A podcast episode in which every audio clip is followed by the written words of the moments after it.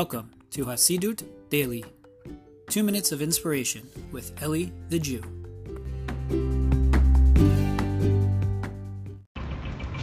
All right, shalom my friends. Want to share with you a quick idea. This week's Torah portion, Parshat Vayera, speaks about the famous story of the binding of Isaac, Akedat Yitzchak. And um, yeah, people have different questions about this. One lesson though uh, I want to take from the story is that we have to know, as we're living life, what we're willing to die for, right? Because only when we know what we're willing to die for can we truly live for it, right? And you hear similar things, even in the in the non-Jewish world, about that when someone was on a, having a near-death experience, or someone, God forbid, was sick or something like this.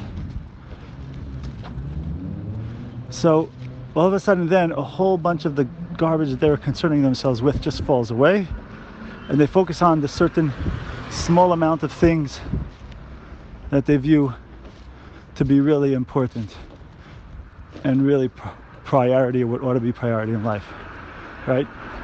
And so similarly, what's one of the things we want to instill in our own lives, and ultimately also in our kids' lives, and as a legacy we leave behind, is what are we willing to die for so that we will truly live for it.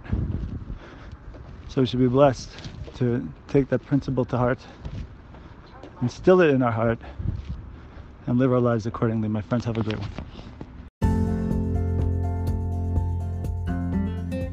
Thank you for listening to the Chassidus Daily podcast. For more inspirational content, including books, audio, and video presentations, visit ellie the jew dot com.